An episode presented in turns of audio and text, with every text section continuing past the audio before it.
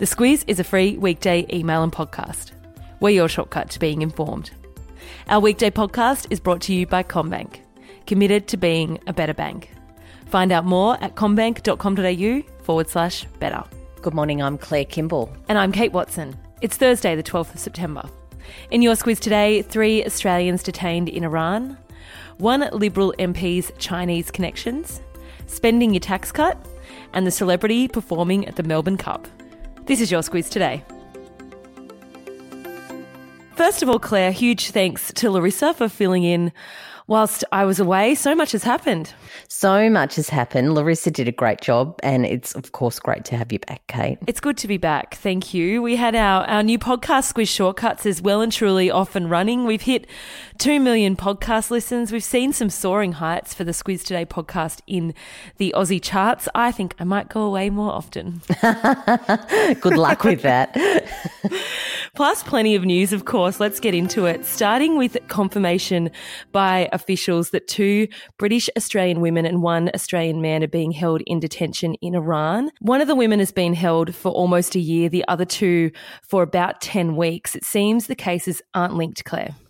That's what we believe. The Department of Foreign Affairs are keeping things very close to their chest, uh, saying that there's some confidentiality there. No doubt there's also some very deft wrangling that's being done with the Iranian government. So, yeah, a lot that we don't know.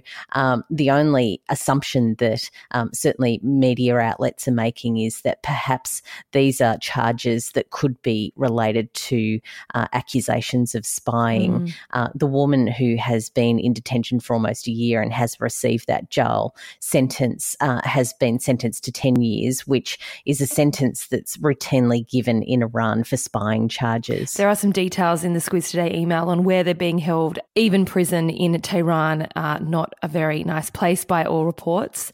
Um, we've been talking a lot about Iran given the tension, particularly with the US. Our Foreign Minister, Marise Payne, said we have a good working relationship with the nation, but given two of these detained a dual Aussie British nationals. Uh, and the UK Iran relationship is testy at best. That is sure to be significant as we watch this unfold. Gladys Liu was elected to the seat of Chisholm in Melbourne in the federal election back in May. Chinese born Liu is under mega scrutiny this week over reports that she was a member of the China Overseas Exchange Association between 2003 and 2015. This matters, Claire, because this organisation is a Chinese government body that aims to influence foreign governments. A lot was said about that yesterday and exactly how it came to be that Liu was a member of that and was able to go uh, on a program program on Sky News on Tuesday night and say that she cannot recall um, being a member. She said yesterday that she had been uh, and that she should have chosen her words better. Also, she said that uh, it's common mm. uh, that particularly for Chinese associations for people to be added to lists as supporters and members without them knowing about it, and that she's now going to go through and do an audit uh, of a whole bunch of organisations just to make sure that she's not tied to them without her knowledge.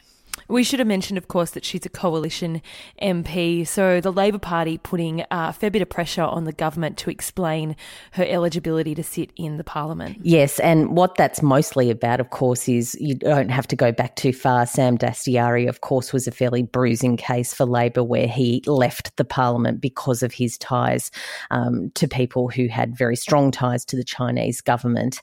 Uh, the foreign minister, Marise Payne, there said that all of that's fairly offensive and that she's a proud Australian.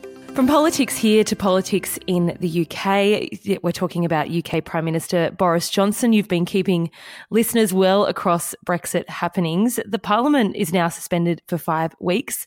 The latest is that a Scottish court has ruled that that suspension is unlawful. It's another big speed bump for Boris Johnson. Mm. Uh, 10 Downing Street has said that they're very disappointed by that judgment. Uh, next stop is a Supreme Court hearing in London next week. So that will be eagerly anticipated. Of course, the big question is whether Johnson misled the Queen by giving him advice that proroguing the Parliament was going to be fine. Yes. Uh, that's really not a very good look at all. No, you don't want to mislead the Queen.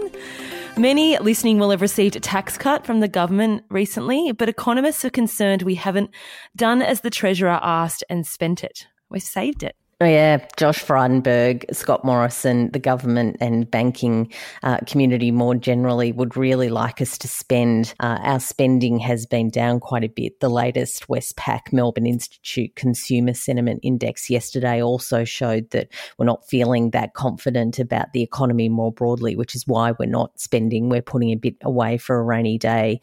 Uh, that does mm. nothing, though, to stimulate the economy. And it's really that economic growth that we're looking for. Well, speaking of things you can buy, Apple have announced new iPhones, a new iPad, and a new streaming service to rival the Netflixes of the world, Apple TV Plus. Yep, we are destined, it seems, with all these great streaming uh, services coming out to spend probably eternity on a big couch. But yeah, Apple is the latest offer. It's going to be about the cheapest in the market. It's going to cost oh. Australian seven dollars ninety nine, uh, which, as you say, Kate, is really eight dollars. It's eight dollars.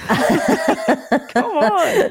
It's going to launch on the 1st of November, so just in time for those great Christmas holidays. What will Apple TV Plus have on it? Well, a lot of programming that um, is yet to really be revealed, but it has also commissioned okay. some original content and stars like Reese Witherspoon. Um, there's Jennifer Aniston. Oprah's doing some stuff.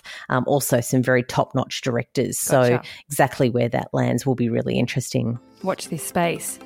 A quick message now from a new brand we're working with at the Squiz, Australian Mushrooms. We're a bit chuffed about this partnership, Claire. We're both big fans of mushrooms. I love mushrooms. Mushrooms are just one of the highlights of my week if I can get it into anything. Yeah, absolutely. I totally agree. Look out for some recipes from them in the Squiz Today email in the coming weeks. There are more than a couple of reasons to consider mushrooms as you think about dinner tonight. Number one for me is always ease. Preparing mushrooms takes no time at all. They're so easy to chop. Oh, I just love the taste. They're so delicious. You can up the ante on any dish by adding mushrooms and Claire, especially for all of us who sit in an office all day. They're also a really good source of vitamin D. I didn't know that, but um, they in fact are. For more about Australian mushrooms, for recipe inspiration, for tips on how to cook mushrooms, head to australianmushrooms.com.au.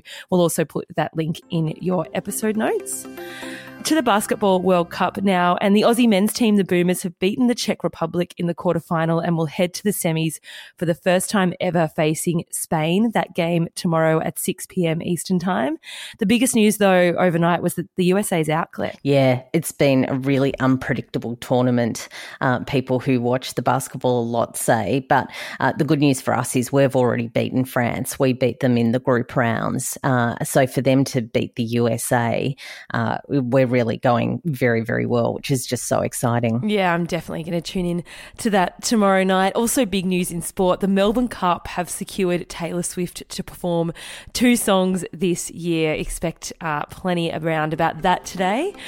What about the guy in Japan who managed to steal the credit card details of 1,300 separate people? He seems he might have a photographic memory. 1,300 people. Yeah, it's, yeah, it's just amazing. He memorized um, as he was putting people's cards through to pay for their goods uh, their name, their credit card number, the expiration date, the security code. Wow, impressive. And he'd remember them, then scribble them down in a notebook. Yeah, it, wow. of course, um, is a really good one for our um, subject line today.